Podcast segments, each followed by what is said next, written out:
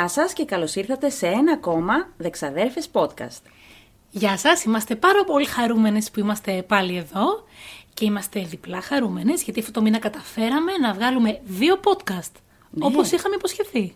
Ναι, και με ανάδρομο Ερμή. Ήδη Πρέπει να το σημειώσουμε και αυτό. τα καταφέραμε. Έτσι λέμε. Λες να γίνει κάτι και να μην μπορέσω να το βγάλω μέχρι τέλος του Θα μήνα. το βγάλεις. Θα το βγάλω, θα το βγάλω.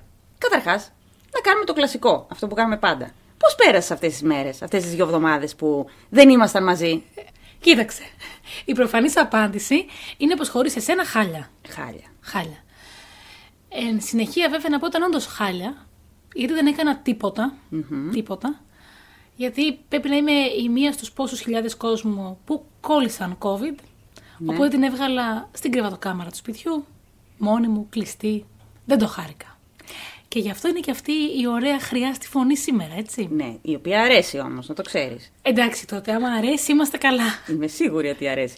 Πέρασε COVID να πούμε, ενώ ήσουν με, με, με, Τριπλά. τριπλή, δο- με τριπλή δόση, έτσι. Ναι, ναι. Ωραία, τέλεια περνάμε. Αλλά το πέρασα ελαφρά. Πολύ ελαφριά, ναι. Και θυμάμαι ότι στην αρχή μου έλεγες δεν κατάλαβα τίποτα. Έκανες τεστ τυχαία Ναι. και το ανακάλυψες. Αυτό δηλαδή, μακάρι όλος ο κόσμος πραγματικά να περνάει τόσο ελαφριά όσο Έτσι το είναι. πέρασες εσύ.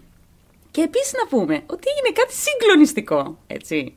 Δεν ξέρεις τι θα πω. Με κοιτάζει με απορία. Προσπαθώ να, σ- να ανατρέξω στο Έλα. μυαλό μου ποιο είναι το συγκλονιστικό. Τι, τι- ποιο ήταν το συγκλονιστικό που έγινε αυτές τις δύο εβδομάδες σε σχέση με το podcast; Ότι κέρδισα εγώ, Νικολία. Κέρδισε και έχει και το χαίρεται με μία ψήφο διαφορά. Η οποία ψήφος να πούμε ποιανού ήτανε. Άντε, ας το πούμε. Ήτανε τους συζύγους σου, έτσι. Λοιπόν, Γι' αυτό κανονικά δεν θα έπρεπε να μετρήσει αυτή η ψήφος και να το λήξουμε σαν ισοπαλία. Αλλά επειδή είμαι πολύ δίκαιο άνθρωπος, ναι. θα μετρήσει η νίκη σου. Πόσο πισόπλατο μαχαίρωμα ήταν αυτό, πες την αλήθεια. Α, δεν τον έχεις ακούσει τώρα δύο εβδομάδες, γιατί πέθανε. τον σκότωσα. Έχω να ακούσω νέα το από τότε που ψήφισε. Ε; Εννοείται. και για να πούμε για, και για αυτούς που δεν ξέρουν, να πούμε ότι έχουμε μια σελίδα στο Instagram, πάλι δεν το λέω σωστά, έχουμε μια σελίδα στο Instagram, το Δεξαδέρφες Podcast, όπου, τι συμβαίνει ακριβώς, κάθε φορά που ανεβάζουμε εμείς podcast, μπορείτε εσείς να μπείτε και να ψηφίσετε ποιανής ιστορία σας άρεσε πιο πολύ. Γιατί με το που ανεβαίνει το podcast, ε, βγάζουμε μια δημοσκοπηση στη σελίδα μας. Αλλά επειδή η δημοσκόπηση δεν μπορεί να κρατείται όλο το χρονικό διάστημα μέχρι να βγει το επόμενο, οποιαδήποτε στιγμή ακούσετε το podcast, μπορείτε να μας στείλετε έστω ένα μήνυμα. Ναι. Ποια ιστορία σας αρέσει; Έτσι μέτρησες τις ψήφους και Ναι. βγήκες εσύ με μια παραπάνω που αν το ψάξω λίγο μπορεί να έχει γίνει κάποια δολιοφθορά. Να βάλουμε το βαρ. Άσε μας καλέ.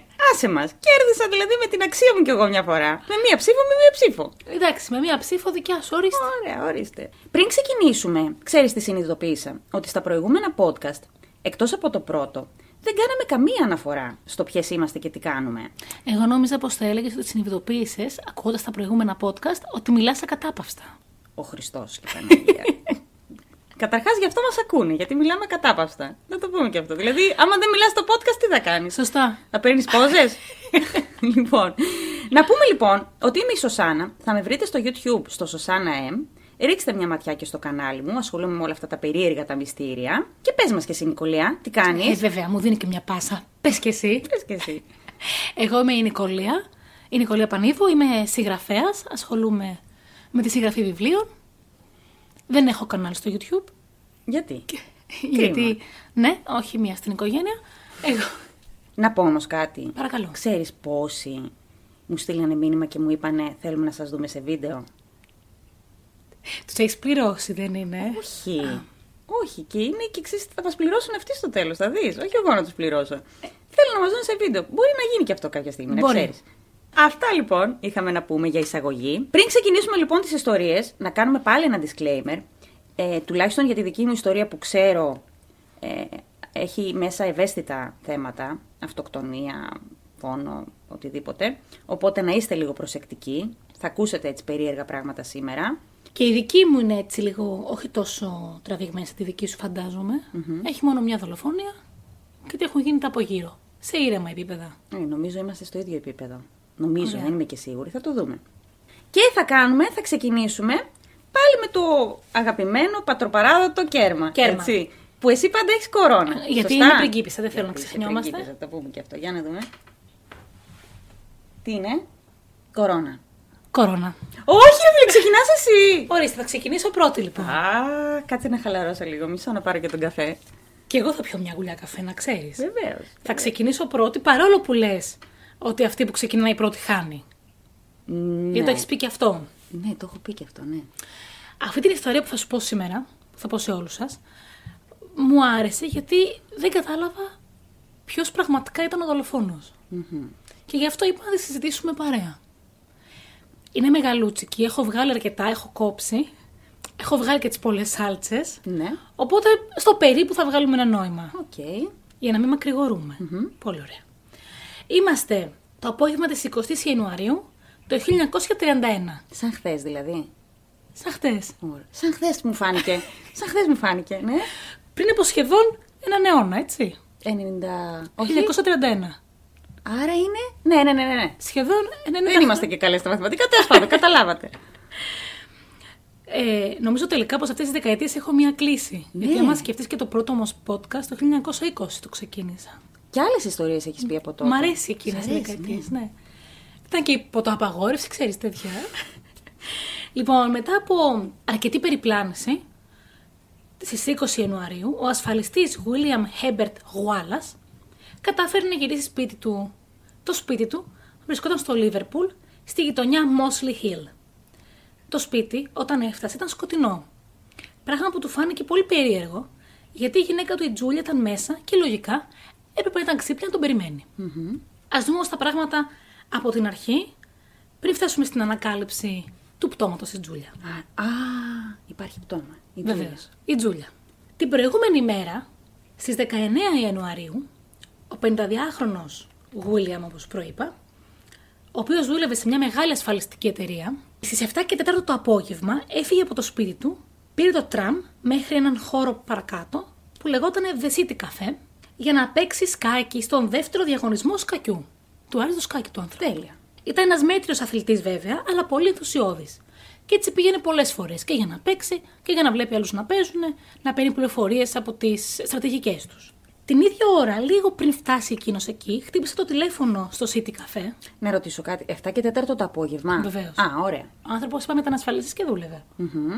Χτύπησε λοιπόν το τηλέφωνο στο City Cafe και ζητάνε τον William. Γιατί φαντάζομαι ότι φαντα... ήξεραν ότι θα είναι εκεί. Ναι. Το σήκωσε ο υπεύθυνος του μαγαζιού, Σάμιουελ, ο οποίος επειδή ήξερε τον William, τους ενημέρωσε ότι δεν είχε φτάσει ακόμη, αλλά σε λίγη ώρα θα ήταν εκεί. Και αν θέλουν να πάρουν αργότερα. Η αντρική φωνή από την άλλη γραμμή του είπε ότι δεν μπορεί ε, να καλέσει αργότερα, γιατί η κόρη του είχε γενέθλια και έπρεπε να παρευρίσκεται στο πάρτι της. Οπότε γινόταν να αφήσει ένα μήνυμα για τον William. Το μήνυμα έλεγε ότι την επόμενη μέρα το απόγευμα στις 7.30 τον περιμένει στην οδό Mellov Garden 25 στο Mosley Hill, άρα στην ίδια περίπου γειτονιά, για να δούνε κάτι επαγγελματικό. Και το όνομα αυτού ήταν RM Qualtrough. Μια χαρά. Πήρε το μήνυμα ο άνθρωπος, το κράτησε με το που μπήκε ο William στο καφέ, του παραδόθηκε κατευθείαν το μήνυμα. Ο William βέβαια είπε ότι δεν ήξερε κανέναν με αυτό το όνομα.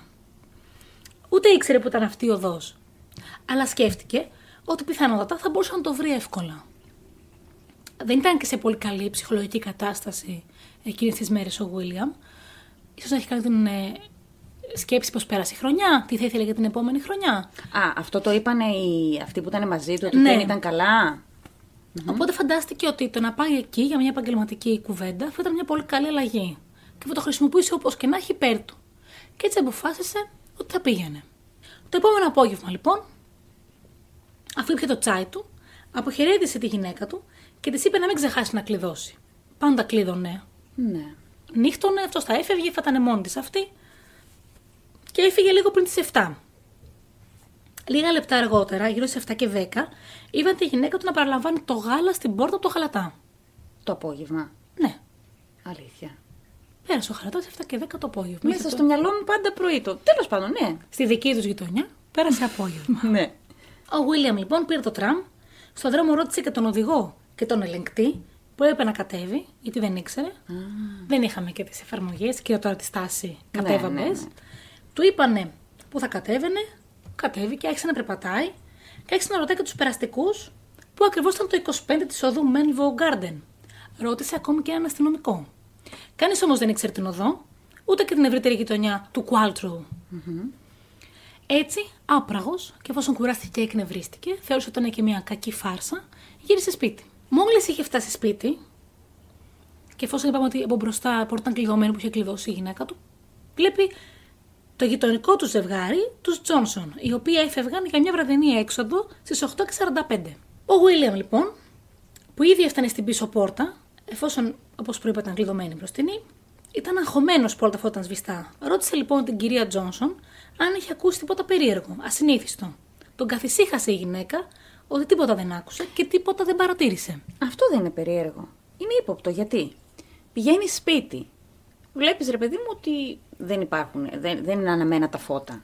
Γιατί να μπεις στη διαδικασία να ρωτήσεις τη γειτόνισσα αν είδε κάτι περίεργο από τη στιγμή που δεν έχει συμβεί κάτι περίεργο; Δηλαδή, θέλω να πω, πας στο σπίτι σου. Βλέπεις κλειστά τα φώτα, λες εντάξει, ας πούμε, μπορεί να κοιμήθηκε η σύζυγος, μπορεί να πετάχτηκε κάπου. Μήπως τον είδε ανήσυχο απλά και τον ρώτησε τι έχεις και είπε αυτός. Ανησυχώ που να σβηστά, μήπω άκουσε κανένα θόρυβο. Ναι, μπορεί. Μου φαίνεται παράξενο όμως. Για Ναι. πες. Αν είχε συμβεί, λέει κάτι, αυτό το είχε ακούσει η γυναίκα, γιατί τα σπίτια τους ήταν μεσοτυχία. Είναι εκείνα τα κλασικά, τα αγγλικά σπίτια Ναι, που είναι κολλητά. κολλημένα. Ναι. Τον ρώτησε βέβαια τι συμβαίνει και εκείνος απάντησε πως επειδή δεν μπορούσε να ξεκλειδώσει την μπροστινή πόρτα η- και η πίσω του φαινόταν φρακαρισμένη. Α, δεν μπορούσε να ξεκλειδώσει την μπροστινή πόρτα. Ναι. Α, οκ. Και η πίσω του φαινόταν φρακαρισμένη. Με την προτροπή του κυρίου Τζόνσον, δοκίμασε και μια δεύτερη φορά την πόρτα, η οποία άνοιξε πάρα πολύ εύκολα αυτή τη φορά. Ναι. Ο Βίλιαμ μπήκε μέσα στο σπίτι του Α, ύποπτο. και εμένα μου φάνηκε ύποπτο. Ε, ναι, ύποπτο. Είναι εξαιρετή, σαν να ξέρει ότι κάτι συμβαίνει, να κάνει επίτηδες ότι δεν μπορεί να ανοίξει την πόρτα. Μετά ήρθε ο γείτονας και επειδή ήταν μπροστά ο γείτονας, δεν μπορούσε να, να συνεχίσει να προσποιείται ότι η πόρτα είναι κολλημένη. Ήθελε να δώσει μια έμφαση ότι κοίτα, η πόρτα είναι κολλημένη. Ναι, να του Ε, το πει τουλάχιστον ότι είναι ναι, κολλημένη. Ναι, ναι, για πες. Μπήκε μέσα λοιπόν γρήγορα ο Βίλιαμ, ενώ η Τζόνσον τον περίμεναν απ' έξω. Γιατί αγχώθηκε η γειτόνισσα, είπε κάτσε να δούμε τι γίνεται. Τρέχει λοιπόν μέσα. Ανάβει τα, φώτια, γκάζ- τα φώτα γκαζιού που είχαν στο σπίτι. Ο Βίλιαμ διασχίζει μερικά δωμάτια μέχρι να φτάσει στο μπροστινό σαλόνι. Και το διάβαζα και έλεγα πόσο μεγάλο είναι το σπίτι που διέσχισε δωμάτια μέχρι να φτάσει στο μπροστινό σαλόνι. Τέλος πάντων. και εκεί βρίσκει το σώμα της γυναίκας του, στο πάτωμα, με το κεφάλι της μέσα σε μία λίμνη αίματος. Βγάζω όλες τις πληροφορίες και όλες τις λεπτομέρειες για το πτώμα της γυναίκας του. Και εκείνη την ώρα που το κοιτάει, φωνάζει δυνατά τους Τζόνσον απ' έξω, ελάτε να δείτε, σκοτώθηκε. Ναι. Λογικό. Το μόνο που θα πω εδώ είναι ότι η Τζούλια βρέθηκε άγρια χτυπημένη στο κεφάλι. Ναι. Η αστυνομία ήρθε κάτι σε 9, πολύ γρήγορα, Ναι, γρήγορα. και ανακάλυψε πως έλειπαν τέσσερις βρετανικές λίρες από μια συλλογή που είχε σε ένα κουτί σε κάπου στον τοίχο και το κουτί μετά Στον τοίχο; Κάπου το είχε, ναι, δεν αντιλήφθηκαν. Όταν το είχε σε συλλογή και να φαίνεται σαν προσθήκη κάπου. Α, το είχα να φαίνεται, δεν ήταν κρυφό. ναι, κα- Ωραία. ήταν τέσσερις από εκεί. Ε, ήταν γύρω στα 400 ευρώ αυτό, περίπου. Αλλά τίποτε άλλο. Που είχαν πράγματα που μπορούσαν να έχουν κλέψει οι κλέφτες. Αργότερα, μια καθαρίστρια, γιατί είχαν και καθαρίστρια στο σπίτι, δήλωσε ότι λείπανε δύο σιδερένια εργαλεία που χρησιμοποιούσαν για το τζάκι αερίου. Και κανένα φωνικό όπλο δεν εντοπίστηκε ποτέ. Μάλιστα. Όπως καταλαβαίνεις, μέσα σε ένα μήνα συνελήφθηκε ο Βίλιαμ και κατηγορήθηκε τη δολοφονία της γυναίκας του. Πάρα πολύ γρήγορα. Ε, ναι. Ε, κοίταξε. Και μόνο από αυτά που είπες, χωρίς άλλα στοιχεία, όλα μου κάνουν περίεργα. Και ξέρεις αυτός που έκανε το τηλεφώνημα μπορεί να ήταν ο ίδιος. Θα σας παρακαλούσα πάρα πολύ, κυρία εδώ πέρα. Α, να μην κάνω spoiler. δηλαδή, πού να έχεις διαβάσει το story; Ε, ναι, δηλαδή έχω γίνει εξφέρει σε κάποια πράγματα, ξέρεις. Σε λίγο θα με πάρει η αστυνομία. Εγώ αυτό που σου μιλάω. Οι ένορκοι λοιπόν, από αυτό που εντυπωσιάστηκαν στη δίκη του, ήταν από το πόσο ανέκφραστος ήταν. Ε, πάντα ρε φίλε. Ενώ μέχρι τότε όλοι τον χαρακτήριζαν σαν πολύ μ, συμπονετικό και γλυκό άνθρωπο, Ναι. Και το ίδιο φαινόταν και στη σύζυγό του. Ναι, δεν είχαν μια σχέση πάθους και έρωτα. Είχανε παιδιά, Δεν αναφέρονται πουθενά. άρα δεν είχανε. Αν Ναι. είχανε θα, θα το λέγανε. Και πάρα πολύ γρήγορα λοιπόν τον καταδίκασαν σε απαγχωνισμό και μάλιστα άμεσα. Τότε αυτό, αυτή ήταν η ποινή, ε; Ναι. Σκληρό. Σκληρό, αλλά αν αναλογιστούμε τα πόσα συμβαίνουν στον κόσμο, κάποια στιγμή είναι και δίκαιο. Αρκεί να ξέρεις σίγουρα ότι ο άλλος είναι Αυτό. πραγματικά ένοχος. Ναι. Νομίζω ότι και ο λόγος που δεν εφαρμόζονται πια οι θανατικές ποινές στις χώρες είναι αυτός. Είναι αυτός, ναι, κυρίως αυτός. Εδώ λοιπόν θα πούμε ότι αμέσως μετά, για πρώτη φορά στην ιστορία τουλάχιστον της Αγγλίας, το εφετείο τον αθώωσε. Α, δηλαδή έγινε η δίκη, καταδικάστηκε Σε απαγχωνισμό. σε απαγχωνισμό και μέχρι να εκτελεστεί η ποινή Έγινε, έκανε έφεση. και αθώθηκε. Ναι. Μάλιστα. Πρώτη φορά λέει το εφετείο παίρνει θέση και αντιτίθεται σε μια τόσο συγκεκριμένη ποινή. Και τον αθώωσανε λόγω έλλειψης αποδεικτικών στοιχείων. Ναι, στέκει. Βέβαια, εδώ κάπου πρέπει να πούμε και είμαι σίγουρη ότι εδώ πέρα θα σου αρέσει, πως παρόλο που αθώθηκε, δεν το χάρηκε πολύ, γιατί δύο χρόνια αργότερα προέκυψε ένα πρόβλημα στην υγεία του και επιβίωσε. Έλα μωρέ τον καημένο. Πολύ λυπάμαι. Εντάξει, Όχι, κακία. Οπότε, Κακία. πριν κρίνουμε αν ήταν αθώος ή ένοχος, μπορούμε να πούμε πως υπήρξε μια θεία δίκη. Ναι. Εμένα πολύ μου αρέσουν αυτά. Και εμένα μου αρέσει. Γιατί όταν συμβαίνουν στη ζωή, είναι, δεν νιώθεις σαν να παίζουμε όλοι σε μια αρχαία τραγωδία που στο τέλος θα εμφανιστεί η Ναι, θεία μεσής. δίκη. Ναι, Ναι, και ναι. θα τα λύσει όλα. Κοίταξε, σε κάποιες περιπτώσεις τώρα δεν θέλω να το βαρύνω, αλλά σε κάποιες περιπτώσεις το βλέπεις και εσύ γύρω σου και δίπλα σου και με όλα αυτά που γίνανε, γίνονται, ότι δεν αποδίδει τη δικαιοσύνη. Αλλά μάλλον το σύμπαν ξέρει κάτι καλύτερα. Ε, έχει, πες μου λίγο και τη συνέχεια, γιατί έχω, έχω φτιάξει μια θεωρία μέσα στο μυαλό Τώρα, μου λοιπόν. και θέλω να δω αν ισχύει. Πρέπει να αναλογιστούμε ότι τι συνέβη ακριβώς, πώ αθώσανε τον William και τι έγινε στο τέλος. Γιατί υπήρχαν πάρα πολλές θεωρίες μετά. Και έχουν γραφτεί πάρα πολλά άρθρα και πάρα πολλά. Πρέπει να γράφτηκαν και για αστυνομικά δοκίμια. Μάλιστα. Πάνω για τη στην συγκεκριμένη ιστορία. υπόθεση. Ναι, βέβαια. Ναι. Γιατί; Ο William ήταν παντρεμένος 18 χρόνια με την Τζούλια. Α, ήτανε. Ήταν μια ήρεμη ζωή και από τα ημερολόγια και της Τζούλια και του William φαινόταν ότι είχαν μια πάρα πολύ φυσιολογική ζωή. Α, είχαν ημερολόγια που Ναι. δεν αναφέρανε κάτι, ας πούμε, ότι μαλώνανε. Τίποτα. Ούτε της Τζούλια. Μάλιστα. Ο William δεν είχε κανένα κίνητο να τη σκοτώσει. Κανένα λόγο. Φαινομενικά. Ναι, η Τζούλια έχει μια πάρα πολύ χαμηλή ασφάλεια ζωής και δεν είχαν κανένα οικονομικό πρόβλημα. Μάλιστα. Τώρα, για το χρονικό του φόνο. Υπήρχε η θεωρία όντως πως επειδή βρήκε η αστυνομία ότι έγινε από ένα ε, τηλεφωνικό θάλαμο κοντά στο City Cafe, γιατί μπορούσε εύκολα κάποιος. Περίμενε. Το τηλεφώνημα που λες που έγινε στη, στο σκακιστικό Ναι, όμιλο ναι, ναι. τέλος πάντων. Ότι έγινε από. Καλά, ρε, εσύ, τι τεχνολογία. Ξέραν από τότε να εντοπίζουν από πού έγινε το τηλεφώνημα. Κάπως εντόπισαν οι άνθρωποι πάντως. Τι είχανε; Και μάλιστα λέγανε ότι ήταν πάρα πολύ εύκολο να ξέρεις ότι ο William θα είναι εκεί την τάδε ώρα, γιατί αναγραφόταν ε, πάνω στο, σε έναν πίνακα. Α, ποιοι παίζουν σήμερα. Ναι, ποιοι θα παίξουν αύριο, γιατί ήταν διαγωνισμός. Έλα. Ήταν championship something. Οπότε έβλεπες ότι η Δευτέρα είναι αυτή, η Τρίτη είναι αυτή. Και ήξερες ότι την τάδε ώρα θα είναι εκεί ο William. Άρα κάνει μπάμα ότι ήταν στημένο. Γιατί; Από τη στιγμή που είχα, είχε ε, ανακοινωθεί ότι ο συγκεκριμένος την συγκεκριμένη μέρα θα παίζει, ποιος, για ποιο λόγο να μπει κάποιος στον κόπο να κάνει ένα τηλεφώνημα από κοντινό τηλεφωνικό θάλαμο και να μην πάει από εκεί να του μιλήσει; Δεν έχει καμία λογική. Ναι. Βέβαια, ο υπεύθυνος του καφέ που τον ξαναρώτησαν είπε ότι ήταν 100% σίγουρος ότι η φωνή δεν ήταν του William. Ναι, θα Ούτε μπορούσε να είχε παραποιημένη. πληρώσει λέει, κάποιον. Θα μπορούσε, έχει παίξει και αυτό το σενάριο. Ναι.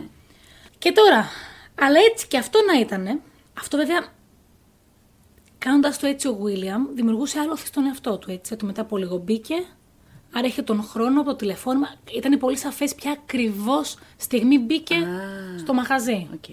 Αλλά ακόμα και να την είχε σκοτώσει στο σπίτι και να έφυγε μετά, Κάτσε ρε εσύ.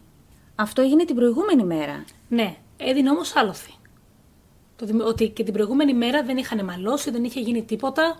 Ήταν όλα Α, στην δηλαδή ώρα λες του. ότι παίζει να ήταν δολοφονημένη από την προηγούμενη μέρα. Α, Αν ήταν την προηγούμενη μέρα που λέγανε, ποιος άνοιξε το γαλάτα το απόγευμα; α, ναι, είναι και αυτό. Πολλά, πολλά κενά. Δεν βρέθηκε ίχνος αίματος πουθενά στο σπίτι. Πουθενά. Παρά μόνο στο σημείο που ήταν το πτώμα της Τζούλιας. Ναι. Ναι, α- άρα δολοφονήθηκε σε εκείνο το σημείο. Άρα ο δολοφόνος μετά πλήθηκε και έφυγε. Έπλυνε το σπίτι πριν φύγει. Έφυγε καθαρός, δεν λερώθηκε πουθενά, που έτσι όπως ήταν άγρια χτυπημένη ήταν αδύνατον. Ήταν αδύνατο. Ακόμα και αν λοιπόν το είχε κάνει ο Βίλιαμ, αν το είχε κάνει πριν και μετά έφευγε για να πάρει το τραμ να πάει στη διεύθυνση που Το έπρεπε, ραντεβού. είχε περίπου ένα τέταρτο από την ώρα που πάνω ότι περίπου δολοφονήθηκε. Α, ε, ε, δηλαδή καταφέρανε να ε, βρούνε περίπου τι ώρα δολοφονήθηκε. Στο Μάλιστα. περίπου. Ναι. Ένα τέταρτο για να πληθεί. Άντε μισή ώρα σου βάζω. να εγώ, ναι. αλλάξει. Δεν ήταν μισή ώρα. Να πληθεί, να αλλάξει και να φύγει. Λες ότι πότε έκανε, πότε. Μετά ήταν αδύνατον. Γιατί τον είδανε οι γείτονες. Ναι. Και ήταν αδύνατον γιατί από την ώρα που κατέβηκε. Γιατί μέχρι και ερωτήσεις που έκανε στην κάθε περιοχή που πήγε. Και μπήκε στο τραμ για να γυρίσει. Ήταν συγκεκριμένη ώρα που γύρισε στη γειτονιά του. Έλα, έλα, όχι. Έλα, έχω βρει τη λύση. Έχω βρει. Υπήρχε μία ακόμη θεωρία που ήταν πολύ βολική βέβαια, αλλά πάλι χωρίς εμφανή λόγο, του πυρωμένου δολοφόνου. Αυτό θα έλεγα. Δεν τους άρεσε αυτή η θεωρία, ούτε εμένα, γιατί πάλι δεν κέρδιζε τίποτα ο Βίλιαμ. Όχι. Έχω, ε, είμαι σίγουρη ότι έγινε αυτό. Ότι είχε συνεργό. Πρώτον, πήρε κάποιος τηλέφωνο ε, στο καφέ, στο σκε- σκακιστικό όμιλο τέλος Καφέ ήταν και κάνανε Α, και ωραία. σκάκι εκεί. Πήρε κάποιος τηλέφωνο στο καφέ που δεν ήταν αυτός, άρα είχε βάλει κάποιον να πάρει τηλέφωνο.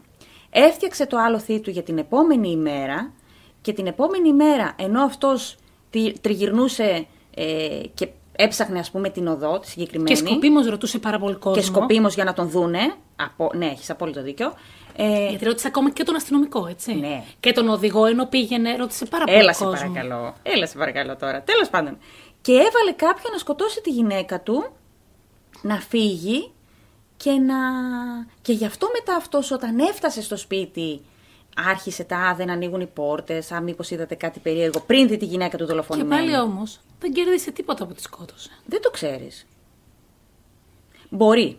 Μπορεί να είχε, ας πούμε, τώρα σου λέω πράγματα που τα έχω δει να συμβαίνουν σε άλλες ε, τέτοιου είδους υποθέσεις και δολοφονίες. Μπορεί ο συγκεκριμένος να είχε παράνομο δεσμό με κάποια άλλη και να ήθελε να μην είναι άλλο με τη γυναίκα Δεν του. βγήκε τίποτα.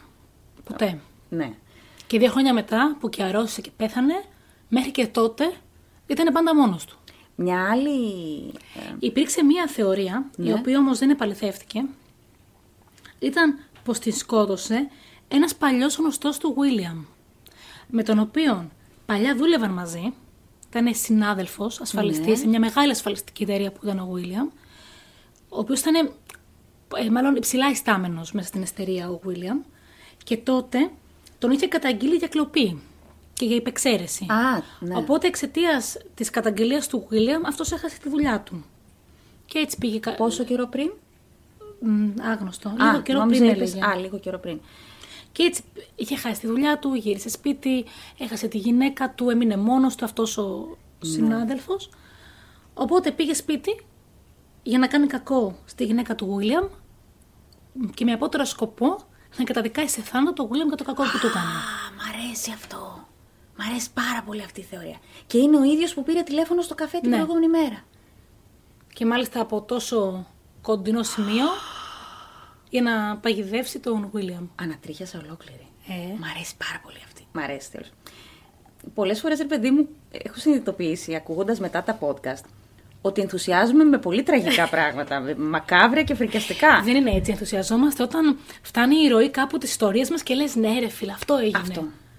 Μ' άρεσε πάρα πολύ αυτή η- η ερμηνεία και η εξήγηση. Το οποίο ήταν πάρα πολύ δύσκολο να το βρούνε οι δικαστές ή οποιοδήποτε όταν γίνο- γινόταν η δίκη. Να ρωτήσω κάτι όμως. Αν ήταν αυτός από το παρελθόν του William, γιατί να του δώσει ψεύτικη διεύθυνση; Θέλω να πω, δεν τον συνέφερε εκείνη την ώρα ο William να έχει άλοθη; Δεν περίμενε ότι θα τον αθώναν. Είναι, όπως προείπα, ήταν πρώτη φορά έγινε στην αγγλική η Όχι, όχι, δικαστική άλλο λέω. ιστορία.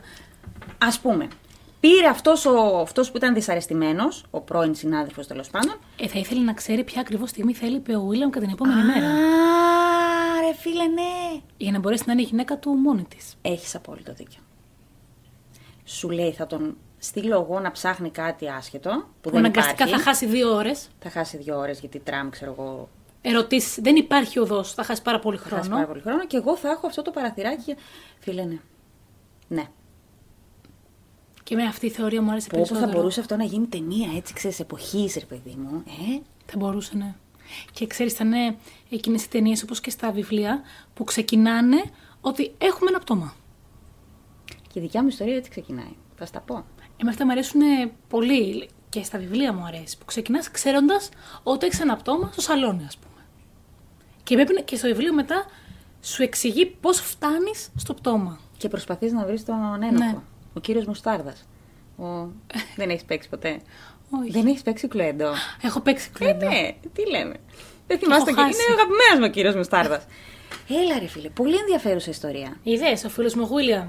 Τώρα με έχεις κάνει, δηλαδή έχω την, α, την απορία και θέλω να κάτσω να ψάξω να δω τι έχει γίνει με αυτή την υπόθεση ακριβώς. Έχει πάρα πολλές πηγές, πάρα πολλές πληροφορίες. Το έψαχνα σου λέω πάρα πολλές Και έχω παλέψει για να βγει τόσο μικρή, όσο ατελείωτη αυτή η ιστορία μου. Μην κοιτάς το, μην αγχώνεσαι για την ώρα. Ας κάνουμε λίγο παραπάνω. Το ρίξουμε έξω, κύριε Στέφανη. σήμερα. Ωραία, ας το ρίξουμε έξω. Δεν κύριε πειράζει, ας Στέφανη. βγει μια ώρα το βίντεο. Δεν- το, το podcast, δεν μας ενδιαφέρει. Πολύ ενδιαφέρουσα η ιστορία σου. Πολύ χαίρομαι που σ' άρεσε. Μ' άρεσε πάρα πολύ. Και τελικά νιώθω λίγο άσχημα που κατηγόρησα τον καημένο τον Βίλιαμ. Γιατί ίσως. Ναι, Είδες. Είδε πώς είναι. Γι' αυτό ακριβώς τον αθώσαν και άλλοι είχαν ένα δίλημα. Η αλήθεια είναι ότι με αυτά που είπες δεν υπήρχαν στοιχεία. Δηλαδή και εγώ αν ήμουνα. Ε, Πώς τους λένε αυτούς, Ένορκος. ένορκος. Εμ, λόγω, ενώ θα ήμουν σίγουρη μες στο μυαλό μου, πιστεύω, με τα αρχικά στοιχεία, ότι ήταν αυτός, δεν θα μπορούσα να τον καταδικάσω. Γιατί δεν υπάρχουν χειροπιαστά στοιχεία, δεν υπάρχει τίποτα που Και να μάλιστα τον... σε θάνατο, έτσι. Όχι, με τίποτα. Δηλαδή δεν τον καταδικάσει απλά για 10 χρόνια. Αν ήταν για 10 χρόνια μπορεί να έλεγα ναι. Ναι. Όχι, δεν θα το έκανα. Είδες πόσα πράγματα Είδες. μάθαμε σήμερα. Και που δεν πρέπει να βιάζεσαι να λες καλά να πάθει και αυτό, γιατί δεν ξέρεις. Πολύ, πολύ μ' άρεσε η ιστορία σου. Ας πάμε όμως στη δική μου υπόθεση. Ορίστε. Λοιπόν, ξεκινάμε και τη δική μου ιστορία ακριβώς έτσι. Ο 30χρονος Καναδός Blair Adams βρίσκεται νεκρός στο πάρκινγκ ενός ξενοδοχείου στο Knoxville του Tennessee την 11η Ιουλίου του 1996. Α, πρόσφατα εσύ. Σχετικά, ναι. Εν τω μεταξύ, εκεί φαίνεται πόσο έχουμε γεράσει, έτσι. Που το 96 μας φαίνεται σαν χθες εμάς. Δηλαδή, εγώ το 96 είχα, τι να σου πω, είχα σχέση, είχα αυτό, είχα... Δεν είναι... Άσε, καλύτερα μην τα λες. Να λες, α, πριν τόσο πολύ καιρό, αλήθεια. Πού να θυμόμαστε, δεν είχαμε γεννηθεί τότε. Να λέμε έτσι. Εντάξει, έτσι. Ωραία. Το περίεργο ήταν αρχικά ότι βρέθηκε χτυπημένος και είχε χρήματα αξίας 4.000 δολαρίων Μμμ. γύρω του διασκορπισμένα. Δίπλα του βρέθηκε επίσης ένα σακουλάκι με χρυσό και κοσμήματα αξίας 2.000 ευρώ. 2.000 δολαρίων, συγγνώμη. Παράξενο. Πολλά λεφτά. Πολλά λεφτά διασκορπισμένα δίπλα του, έτσι. Οκ, μάνι μάνι, καταλήγουμε, δεν ήταν ληστεία. Μ, ναι, και εγώ έτσι πιστεύω. Αλλά ας δούμε λιγάκι πώς ξεκίνησε όλη αυτή η ιστορία. Οκ. Ο 30χρονος λοιπόν Blair Adams ζούσε στην ε, Βρετανική Κολομβία, νομίζω Σάρεϊ λέγεται η πόλη που ζούσε. Τέλος πάντων, ναι, Σάρεϊ. Ζούσε στη Βρετανική Κολομβία, στον Καναδά. Γιατί και εγώ όταν άκουσα Βρετανική Κολομβία λίγο κόλλησα το Προσπαθούσα μυαλό. να μου. βρω πού είναι αυτή η Βρετανική Κολομβία, πού πήγαν αυτοί και κάνουν αποικία πάλι δηλαδή. Ναι, στο British Columbia, OK. okay, στον Καναδά. Ήταν ένας άνθρωπος πάρα πολύ ευχάριστος, πάρα πολύ εργατικός, είχε πάρα πολύ χιούμορ, ήταν πολύ δοτικός, ήταν πολύ συνεργάσιμος, πολύ φιλότιμος. Ήταν, λένε οι φίλοι του, από τους ανθρώπους που χαιρόσουν να κάνεις παρέα. Έξω καρδιά. Κάποια στιγμή λοιπόν, δύο-τρεις εβδομάδες πριν γίνει το συμβάν, πριν πεθάνει, παρατήρησαν οι φίλοι του, οι συγγενείς του και η μητέρα του ότι η συμπεριφορά του άλλαξε τελείως. Κλεινόταν στο σπίτι, δεν ήθελε να βγαίνει έξω, δεν ήθελε να μιλάει με κανέναν, είχε πάρα πολλά νεύρα και έδειχνε σημάδια ε, ότι φοβόταν κάτι, ότι σαν να είχε φοβίες. Σε εκείνη τη φάση λοιπόν, η, μη- είτε- και ήταν πάρα πολύ ευέξαπτος. Σε εκείνη τη φάση λοιπόν η μητέρα του τον ρώτησε τι ακριβώς συμβαίνει και της είπε αυτός ότι είναι καλύτερα να μην σου πω. Το οποίο είναι πάρα πολύ ανησυχητικό. Φυσικά. Δηλαδή, σκέψου να έχει κάτι το παιδί σου χτύπα ξύλο και να σου λέει είναι καλύτερα να μην σου πω. Είσαι με τα καλά σου, παιδί μου. Δεν Θα ξέρω. μου πεις τώρα.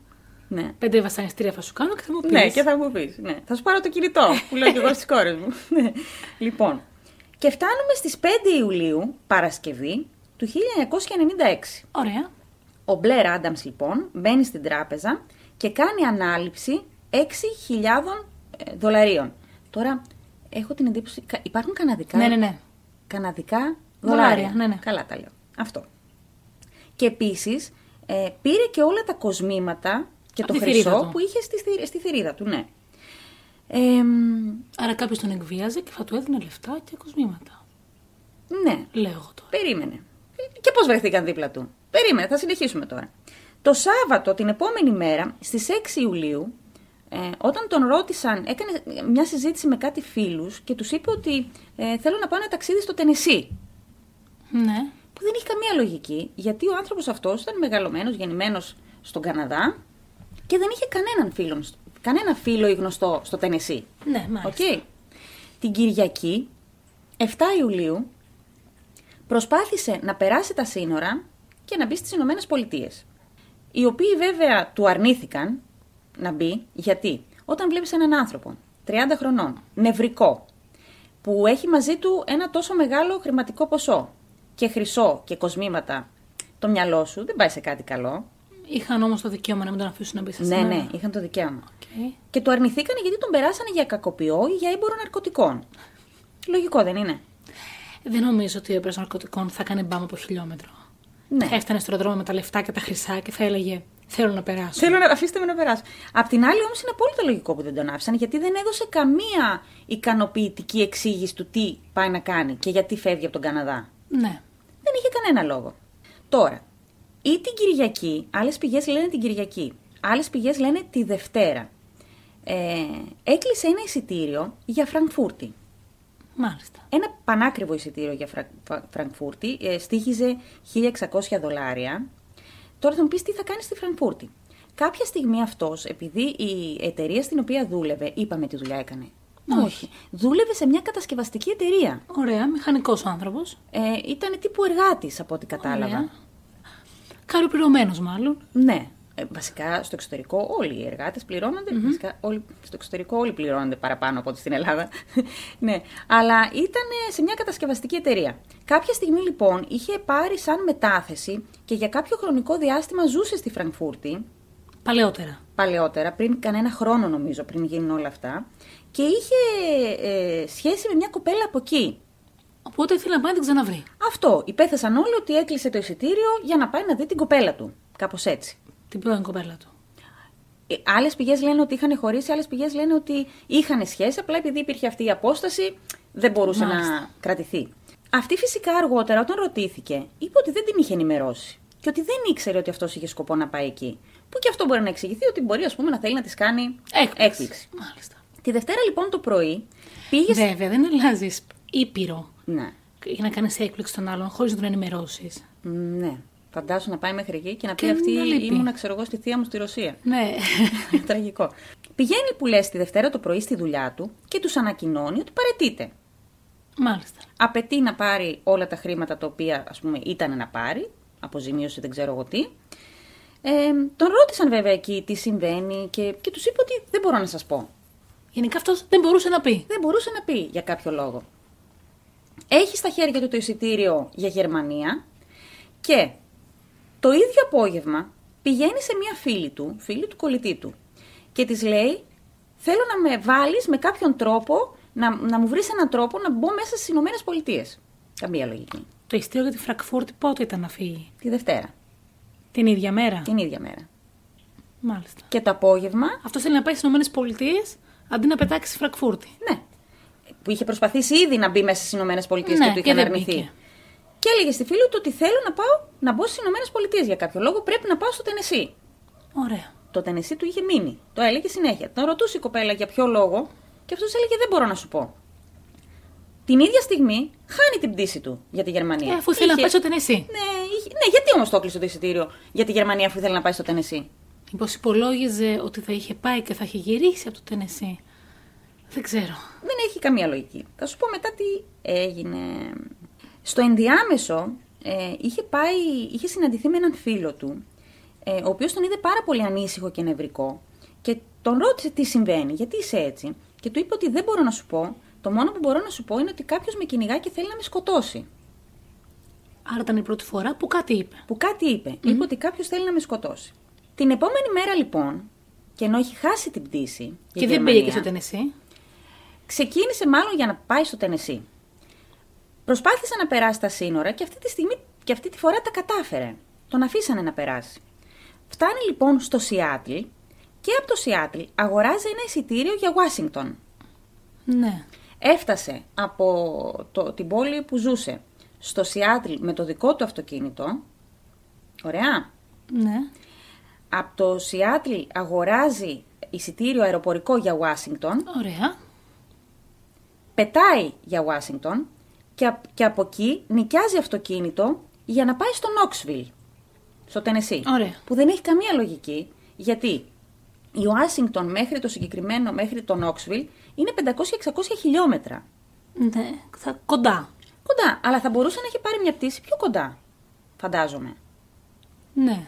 Επίσης αυτό που δεν είχε λογική ποιο ήταν, ότι του είπαν στο αεροδρόμιο ότι μπορείς να κλείσεις εισιτήριο one way, ε, που ήταν 700 δολάρια, αλλά άμα κλείσεις μετεπιστροφής, είναι 300 δολάρια. Και αυτός είπε όχι. Θέλω να κλείσω το εισιτήριο των 700 δολαρίων. Απευθείας. Χωρίς επιστροφή. Δεν ήξερε πότε θα γυρίσει. Δεν ήθελε να γυρίσει, ήθελε μετά να πάει στη Φραγκφούρτη. Ναι. Απ' την άλλη όμως, γιατί να χάσεις 300 δολάρια από τη στιγμή που σου λέει η άλλη ότι αν κλείσεις μετεπιστροφή θα πληρώσεις μόνο 300 δολάρια; Γιατί είναι προσφορά, ας πούμε. Ναι. Δεν έχει λογική. Βέβαια, μετά σκέφτηκα εγώ μια εξήγηση για όλο αυτό και θα σου την πω. Νοικιάζει λοιπόν αυτό το αυτοκίνητο, φτάνει στο Νόξβιλ και στις 5.30 το απόγευμα, σε ένα βενζινάδικο, πηγαίνει, βάζει βενζίνη και όταν πάει να βάλει μπρος το αυτοκίνητο για να φύγει, λέει στον υπάλληλο στο βενζινάδικο ότι ε, δεν βρίσκω το κλειδί του αυτοκινήτου, του ενοικιαζόμενου. Το λες και λίγο βλήμα.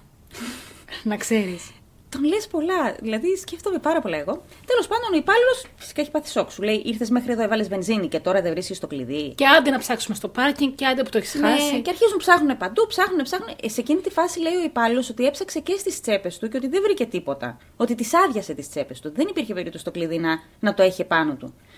Και παίρνουν τηλέφωνο λοιπόν την εταιρεία που είχε το ενοικιαζόμενο ε, και τους λέει ότι τέτοια ώρα είμαστε κλειστά. Θα περιμένετε αύριο να σας φέρουμε ένα καινούριο, καινούριο κλειδί. Με κάποιον τρόπο τέλος πάντων. Το πρόβλημα ήταν ότι αυτός εκείνη τη στιγμή δεν μπορούσε να πάει πουθενά. Είχε μείνει το αυτοκίνητο στο βενζινάδικο Ωραία. είπε ότι, είχε πει ότι κάποιον θέλει να συναντήσει, αλλά έπρεπε με κάποιον τρόπο να πάρουν το αυτοκίνητο από εκεί. Ωραία. Ναι. Φαντάζεσαι ουρά πίσω το αυτοκίνητο. Και Θα έρχεται. γίνει φίλε. Πολύ βρήσιμο. Πολύ... Φαντάσου, στην Ελλάδα τι θα γινόταν.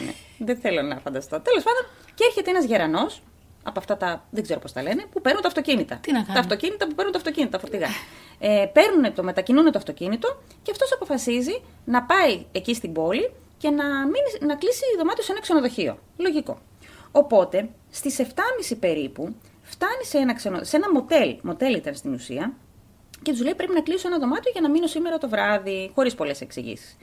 Αυτό που έκανε εντύπωση στην υπάλληλο εκεί στο μοτέλ ήταν ότι ε, ανεβοκατέβαινε, πάρα πολύ νευρικός, ότι έκανε σαν να περιμένει κάτι ή κάποιον, μέχρι να κλείσει το δωμάτιο, μπήκε και βγήκε πέντε φορές, Ναι. χωρίς να υπάρχει κανένας λόγος, έδειχνε πάρα πολύ νευρικός, αλλά κυρίως έδειχνε ότι κάτι φοβάται. Σαν να περίμενε κάποιον, σαν να περίμενε κάτι, κάτι τέτοιο. Πηγαίνει λοιπόν στον Κισέ και λέει: Θέλω ένα δωμάτιο για σήμερα. Του λέει η κοπέλα, μάλιστα, λέει είναι 100 δολάρια, ξέρω εγώ. 130 νομίζω ή 120 κάπου εκεί.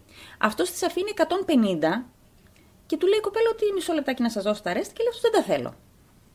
Τόσα λεφτά είχε πάνω Ναι. του, τι να τα κάνει. Και ενώ είχε μια τσάντα μαζί του, μια πράσινη τσάντα που τελικά αποδείχθηκε ότι μέσα είχε ακόμα τα λεφτά και τα χρυσαφικά και όλα αυτά, δεν ανεβαίνεις στο δωμάτιο. Που το λογικό, μετά από τόσες ώρες που ταξιδεύεις, είναι να ανέβεις στο δωμάτιο, να αφήσεις τα πράγματά σου, Να λίγο κάνεις ένα αυτό, μπάνιο. Ναι, ε, και μετά μπορεί να πας καμιά βόλτα. Δεν ανεβαίνει καν στο δωμάτιο, ενώ το πληρώνει και φεύγει κατευθείαν. Αυτή ήταν και η τελευταία φορά, στις 7 και 37, που κάποιος τον είδε ζωντανό. 12 ώρες αργότερα, στο μισό μίλι από εκεί, δηλαδή πόσο είναι σε χιλιόμετρα; 0,75, ένα, δεν ξέρω, δεν μπορώ να κάνω. Σας είπαμε, δεν είμαστε καλοί με τους αριθμούς. Βρέθηκε λοιπόν στο πάρκινγκ ενός άλλου μοτέλ, γυμνός από τη μέση και κάτω, δεν φορούσε παπούτσια, φορούσε κάλτσες οι οποίες ήταν το μέσα έξω Ναι. και η μπλούζα του ήταν σκισμένη. Γύρω από το πτώμα βρέθηκαν όλα τα χρήματα αξίας 4.000 δολαρίων και πολύ κοντά του βρέθηκε και το, αυτό το σακουλάκι που είχε μέσα τα κοσμήματα και τα χρυσαφικά και όλα αυτά. Δίπλα του ακριβώς βρέθηκε το κλειδί που ισχυριζόταν ότι είχε χάσει. Και τώρα ξεκινάει το περίεργο. Ο ιατροδικαστής που τον εξέτασε είπε το εξής ότι, ότι πέθανε από χτύπημα στην κοιλιακή χώρα που του προκάλεσε, που του προκάλεσε διάτρηση στομάχου, Ναι. ότι τον χτύπησαν με κάποιο αντικείμενο σαν ρόπαλο, σαν ε, μεταλλική βέργα, είπαν κάτι τέτοιο. Είχε μελανιές στα χέρια του, ε, στις κλειδώσεις, σαν να Αμυντικές λογικά. Είχε και αμυντικές στου βραχίονε, μελανιές και χτυπήματα, αλλά είχε και στις γροθιές του, σαν να είχε παλέψει με κάποιον. Ήταν αιματωμένε. Στο μέτωπό του είχε ένα μεγάλο ανοιχτό τραύμα, που είπαν μετά ότι κατά πάσα πιθανότητα προκλήθηκε από αυτό το, το ίδιο αντικείμενο, και βρέθηκαν τρίχες μέσα στη χούφτα του χεριού του. Ωραία, έτρεξε είναι ένα καλό στοιχείο. Είναι ένα καλό στοιχείο που σημαίνει ότι με κάποιον πάλεψε, έτσι. Δεν, είναι, δι- δεν ήταν δικές του οι τρίχες. Οι τρίχες έχουν και DNA. Το οποίο DNA όμως δεν ταυτοποιήθηκε ποτέ. Τσάμπα υλικό. Τώρα, σε κάποιες πηγές αναφέρεται ότι ο ιατροδικαστής είπε ότι υπήρχαν σημάδια σεξουαλικής κακοποίησης. Ήταν γυμνός από τη μέση και κάτω. Το κατάλαβα, το σκέφτηκα κι εγώ. Ναι. Σε κάποιες άλλες αναφορές και πηγές λέγεται ότι δεν είχε σημάδια σεξουαλικής κακοποίησης, απλά βρέθηκε, ε, βρέθηκαν, τώρα δεν ξέρω πώς να το πω με ωραίο τρόπο, ότι βρέθηκαν σημάδια ότι είχε χρησιμοποιηθεί κάποιο προφυλακτικό. Αλλά δεν ήταν κακοποίηση σεξουαλική. Μάλιστα. Η πρώτη σκέψη που έκανα εγώ ήταν ότι ο άνθρωπος είχε πάρει κάποιες ουσίες και δεν ήξερε τι έκανε και ήταν ε, ό,τι να είναι. Ε, έδειξε όμως, ε, οι εξετάσεις δείξαν ότι δεν είχε ουσίες στο αίμα του. Κάποια στιγμή αυτός βρέθηκε νεκρός ε, περίπου στις 6 με 7 τα ξημερώματα. Ένας φύλακας μιας ε, κοντινής επιχείρησης είπε ότι άκουσε κατά τις 3.30 τσιρίδες, οι οποίες τσιρίδες όμως του φάνηκαν γυναικείες, που μπορεί να ήταν και αυτός, δεν το ξέρουμε αυτό.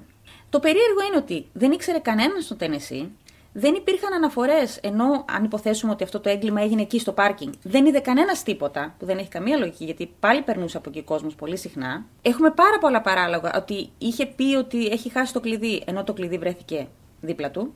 Αν ήταν κλοπή, δεν θα αφήναν όλα αυτά τα. Κλοπή δεν ήταν, το έχουμε καταλήξει και Ναι. Μπορούμε να πούμε, ρε παιδί μου, ότι ίσως ήταν ε, ψυχικά ασθενής. Ότι. Μπορούμε να πούμε ίσως Ναι. το 1996, έτσι. 96. Αν υποθέσουμε ότι αυτός είχε μια κρυφή ερωτική ζωή, Ναι. την οποία δεν την ήξερε κανείς. Ο- ναι, ομοφιλοφιλική. ομο- εκεί το έχω αναγάγει κι εγώ. Οπότε και στο Τενεσί να ήτανε, δεν θα το ήξερε κανείς από τον δικό του κύκλο. Ναι, φυσικά. Οπότε κάποιος τον απειλούσε ίσως. Ότι κάτι, Θα πει. ναι, στους δικούς του, στους οικείους, κάπως θα τον ρεζιλέψει για τα δικά του μάτια. Και του ζήτησε κάποιο χρηματικό ποσό για να σοπάσει. Ναι. Α, έχει μια λογική. Ίσως. Και Αυτή εσύ τον είναι- τρομάζει όλο αυτό. Ναι. Απ' την άλλη όμως ξέρεις τι δεν έχει λογική. Ε, πρώτον ότι οι φίλοι του και οι συγγενείς του είπαν ότι ποτέ δεν είχε τέτοιες, θα μου πεις δεν το ξέρεις αυτό ποτέ, αλλά είχε σχέση με κοπέλα. Ε, και δεύτερον, δεν βρέθηκαν κλήσεις σε κανένα τηλέφωνο. Ούτε στο σπίτι του, ούτε στο κινητό του, φαντάζομαι δεν ξέρω αν υπήρχε κινητό τότε. Τέλος πάντων, κάνανε η αστυνομία έρευνες και είπαν ότι δεν βρέθηκε καμία κλίση που να σχετίζεται με το Τενεσί.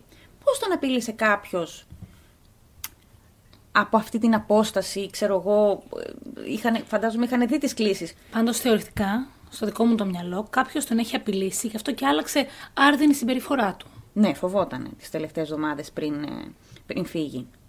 Αυτός λοιπόν που το έκανε, αν Ναι. δεχτούμε ότι όντως κάποιος το έκανε, Κάποιος το έκανε. γιατί άφησε τα χρήματα δίπλα του, ενώ θα μπορούσε να τα πάρει και να το κάνει να φανεί σαν κλοπή; Γιατί θέλει να αποδείξει ότι δεν ήταν κλοπή. Γιατί, για να, για να ενοχοποιηθεί, δηλαδή να πει ότι κοιτάξτε δεν ήταν κλοπή, ψάξτε παραπάνω, ήταν κάτι άλλο. Δεν έχει λογική. Αν είναι έγκλημα πάθους, Πάθους. δεν έχει λογική. Ναι, θα άφηνε τα χρήματα εκεί, ναι. Υπάρχει επίσης η ε, θεωρία ότι ήταν ψυχικά ασθενής, το οποίο και αυτό δεν στέκει γιατί θα είχε δείξει σημάδια πολύ νωρίτερα στη ζωή του. Δεν ενεργοποιείται κάτι ξαφνικά στα 30 σου. Και ψυχικά ασθενής να ήταν, πάλι κάποιον τον σκότωσε. Πάλι κάποιος τον σκότωσε, ναι. Κάτι πρέπει να βρούμε πάλι τι, τι έχει γίνει. Και γιατί ήταν οι κάλτσες το μέσα αυτό, έξω; αυτό. Αυτό πώς το εξηγείς; Καμιά φορά, ρε παιδί μου, πάνω στη βιασύνη αυτά μπορεί να βάλεις τις κάλτσες στο μέσα έξω. Και τις δύο. Ξεκίνησε από την πόλη του. Ναι. να διασχίσει δεν ξέρω πόσα χιλιόμετρα, Ναι. να αλλάξει πόσες πόλεις, Ναι. να αυτοκίνητο, αεροπλάνο, μετά να νοικιάσει αυτοκίνητο και φορούσε τις κάλτσες του ανάποδα. Αυτό τον πείραξε. Όχι, για γούρι, για να μην το ματιάζουνε. Ε, παιδί μου, ντύνεσαι να πας σε ένα ταξίδι. ναι. Δεν φοράς τις κάλτσες σου ανάποδα, σε ενοχλεί η κάλτσα μες στο παπούτσι τόσες ώρες. Σκέψου όμως ότι δε- φ- ε, δεν φορούσε τα παπούτσια του όταν βρέθηκε. Μήπως κάποιος, ας πούμε. Του πει, Γιατί να του βάλει τις κάλτσες; Δεν, δεν ξέρω. Θα σου πω τι μου φάνηκε εμένα. Εμένα όλες οι κινήσεις του και το συνειδητοποίησα μετά. Μου φαίνονται σαν να προσπαθούσε να παραπλανήσει κάποιους. Δηλαδή, ξεκινάει από τον Καναδά. Πηγαίνει, περνάει τα σύνορα. Πηγαίνει μέχρι το Σιάτλ. Από το Σια... ε, ενώ έχει κλείσει εισιτήριο για τη Γερμανία, που δεν πήγε ποτέ. Δηλαδή, θα μπορούσε να το έχει κάνει αυτό για να δείξει ότι πηγαίνει στη Γερμανία, Ναι, ενώ καθώς δεν να- πήγε ποτέ. Καθώς να πάει στο Τενεσί που είχε στο μυαλό Ναι. του τελικά. Δηλαδή, είχε σκοπό να παραπλανήσει κάποιον, να του κοροϊδέψει, να τους πει ότι Α, πηγαίνω στη Γερμανία, φτάνεις στο Σιάτλ με σκοπό βέβαια να φτάσεις στο Τενεσί. Αλλά δεν πηγαίνεις στο Τενεσί, πηγαίνεις στην Ουάσιγκτον. Ήταν, εμένα στο- μέσα στο μυαλό μου είναι σαν να προσπαθούσε να παραπλανήσει κάποιους. Ήταν σαν κάποιος να τον κυνηγούσε. Και ότι είχε και το κλειδί στην τσέπη του και έκανε ότι δεν το έχει. Ε, για ποιο λόγο να το κάνεις αυτό; Α, άλλο πάλι αυτό. Εκτός αν ήταν τόσο ταραγμένος που δεν το βρήκε, που δεν έχει καμία λογική πάλι. Είναι πάρα πολύ μπερδεμένα τα πράγματα. Και παρόλο που έχουν περάσει τόσα χρόνια, δεν έχει βρεθεί ακόμα τίποτα σχετικό. Δεν έχει βρεθεί DNA, γιατί τώρα πλέον με αυτές όλες τις. Ε, τις υπηρεσίες που στέλνεις ας πούμε σάλιο και σου λένε «Α, το DNA σου ταυτοποιείται με αυτόν, ξέρω εγώ και αυτά». Έχουν βρει πάρα πολλούς εγκληματίες έτσι, με αυτόν τον τρόπο. Και έχουν λυθεί πολλά εγκλήματα του παρελθόντος που δεν μπορούσαν να λύσουν. Αυτή όλη η συμπεριφορά ε, ξέρεις, μου θυμίζει πάρα πολύ και το, δεν ξέρω, βέβαια, άμα μου πεις όχι, δεν ξέρω τι θα γίνει. Θυμάσαι ένα βίντεο που είχα κάνει... Σαν τη δημοκρατία. ναι, σαν τη δημοκρατία. Με το Lars Mitang. Ένας τύπος ο οποίος στη Βουλγαρία. Ναι, ναι, ναι, πώς το θυμάμαι. Και άμα δεις υπάρχει και βίντεο από το ξενοδοχείο που φέρεται έτσι περίεργα και αλόκοτα, μου θυμίζει ακριβώς τη συμπεριφορά του Λάρις Μίταγκ, συμπεριφέρεται ακριβώς με τον ίδιο τρόπο. Επίσης μου θυμίζει πάρα πολύ ε, την περίπτωση με την Ελίσσα Λαμ. Το θυμάσαι με το Στο ασανσέρ. ασανσέρ. Ναι. Που αυτή βέβαια ήταν σαν να είχε παρεστήσει, αλλά είναι ακριβώς το ίδιο πράγμα ότι κάποιος που οι τελευταίες εικόνες που έχουμε από αυτόν είναι ας πούμε να είναι σε κατάσταση περίεργη, ε, να βρίσκεται νεκρός κάτω από μυστηριώδεις συνθήκες. Και μου θυμίζει και επίσης και μια άλλη υπόθεση που έχω κάνει βίντεο πριν πολύ καιρό, τον Max Spears, που έλεγε ότι κάποιος με κυνηγάει να με σκοτώσει. Δεν τον θυμάμαι το Μαξ. Συγγνώμη. Δεν τον θυμάσαι τον Max, θα στο γνωρίσω εγώ. Εντάξει. Τέλος πάντων, όλη αυτή η συμπεριφορά είναι πάρα πολύ αλόκοτη και δεν έχει εξηγηθεί. Εγώ έχω σκάσει. Δεν έχεις καμιά θεωρία στο μυαλό σου τι μπορεί να συμβαίνει. Και εγώ σκέφτηκα αυτό που λες με τις, ε, να είχε κάποια σχέση, να ήταν ομοφιλόφιλος και να μην ήθελε να αποκαλυφθεί. Θα μπορούσαν να συμβαίνουν πολλά ταυτόχρονα. Ταυτόχρονα, ναι. ναι. Δηλαδή και αυτό να ίσχυε. Και να είχε ανακαλύψει κάτι άλλο που είχε πάρα πολλούς εμπλεκόμενους από πίσω. ναι. Οπότε στην προσπάθειά τους να τον κάνουν να σοπάσει και να τον τρομάξουν, τελικά να τον σκότωσαν. Και να χρησιμοποίησαν την κρυφή σεξουαλική του ζωη για να μπαλώσουν τα αμπάλωτα. Υπάρχει και μια άλλη θεωρία που λέει ότι, ε, η- βασικά αυτό το έχει παραδεχτεί και η μητέρα του, ότι πιο παλιά ήταν εθισμένος στα ναρκωτικά. Αχα.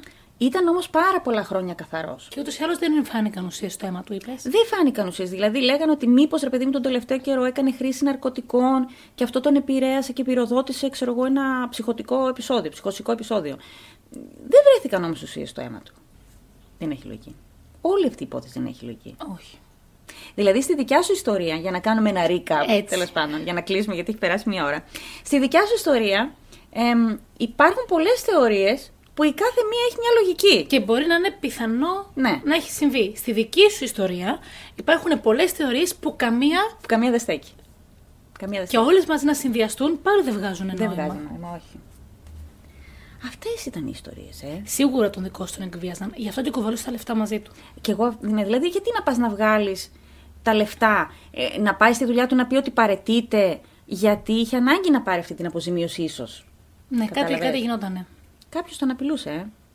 Και γιατί δεν βρέθηκαν κλήσεις πουθενά; Να πεις, μπορεί να έχει ένα κρυφό. Γράμματα να του τους στέλνανε που ξέρεις. δεν Το το 1996 μπορεί να ήταν οτιδήποτε. Φαξ. Περιστέρι. Ναι. Καπνί. Ναι, δεν ξέρω. το 96. Το Ναι. 96 εσύ είχες κινητό; Το 96 ήμουνα μικρή, όχι. Όχι. Εγώ το πρώτο μου κινητό, άσχετο τώρα, το επειδή κλείνουμε, να πούμε και κανένα δύο Ναι, χαζομάρες, να ελαφρύνουμε. Το 98 πήρα το πρώτο μου κινητό, Ναι. το Motorola Παντόφλα. Το θυμάσαι; Βεβαίως. Εγώ νομίζω το 2000, κάπου εκεί, στην πενταήμερη, Στην πενταήμερη, ε. πήρα τη μαμάς μου μαζί. Έλα ρε. Οπότε. Τι γλυκό. Εν τω μεταξύ θυμάμαι το πρώτο μου κινητό, το Motorola. Ήταν πιο μεγάλο από το τσαντάκι μου. Αυτό που άνοιγε πορτάκι, άνοιγε και. δεν, άνοιγε, δεν άνοιγε, όχι. Τίποτα. Τι- αυτό, αυτό βγήκε μετά με το πορτάκι. Το Motorola ήταν τύπου παντόφλα, πιο μεγάλο από το ασύρματο που έχουμε τώρα στο σπίτι και που ένιωθες πάρα πολύ cool. Δηλαδή, εγώ θυμάμαι πήγαινα στη σχολή. Στη σχολή. Ε, και είχα ένα τσαντάκι, μια σταλίτσα από αυτά τα backpack και το κινητό δεν έμπαινε ολόκληρο μέσα στο τσαντάκι.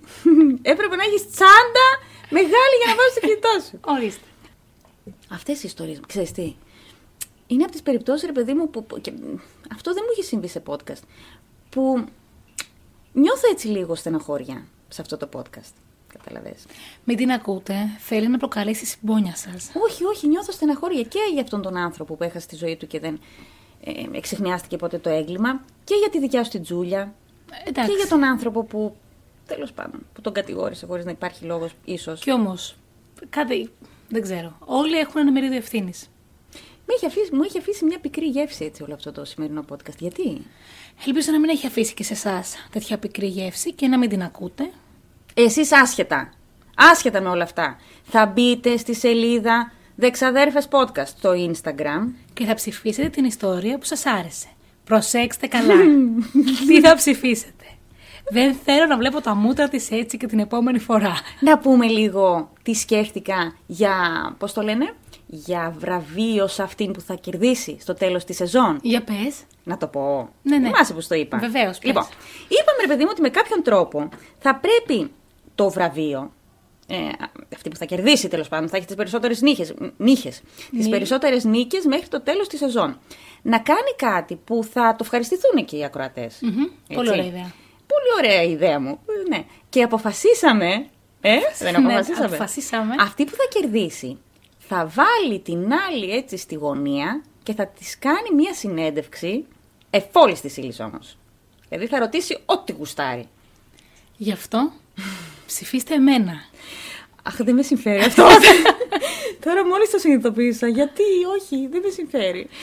Είμαστε εδώ για να διασκεδάσουμε και εμείς σας πω ότι θα έχετε δικαίωμα να στείλετε και εσείς μερικές ερωτήσεις στο τέλος. όχι, όχι. Γι' αυτό σκεφτείτε πολύ σοφά Όχι, όχι, δεν με Ποια θα συμφέρει. ψηφίσετε; Γιατί δεν το σκέφτηκα πιο νωρίς. Γιατί εγώ σου έχω κάνει συνέντευξη. Οπότε αυτοί που μας παρακολουθούν θα πούνε τι να κάνουμε, αφού αυτή την έχει κάνει συνέντευξη. Ε, θα δώσουμε νίκη στην Νικολία για να. Όχι, όχι, όχι. όχι. Ε, τώρα το είπα, τώρα δεν μπορώ να το πάρω πίσω.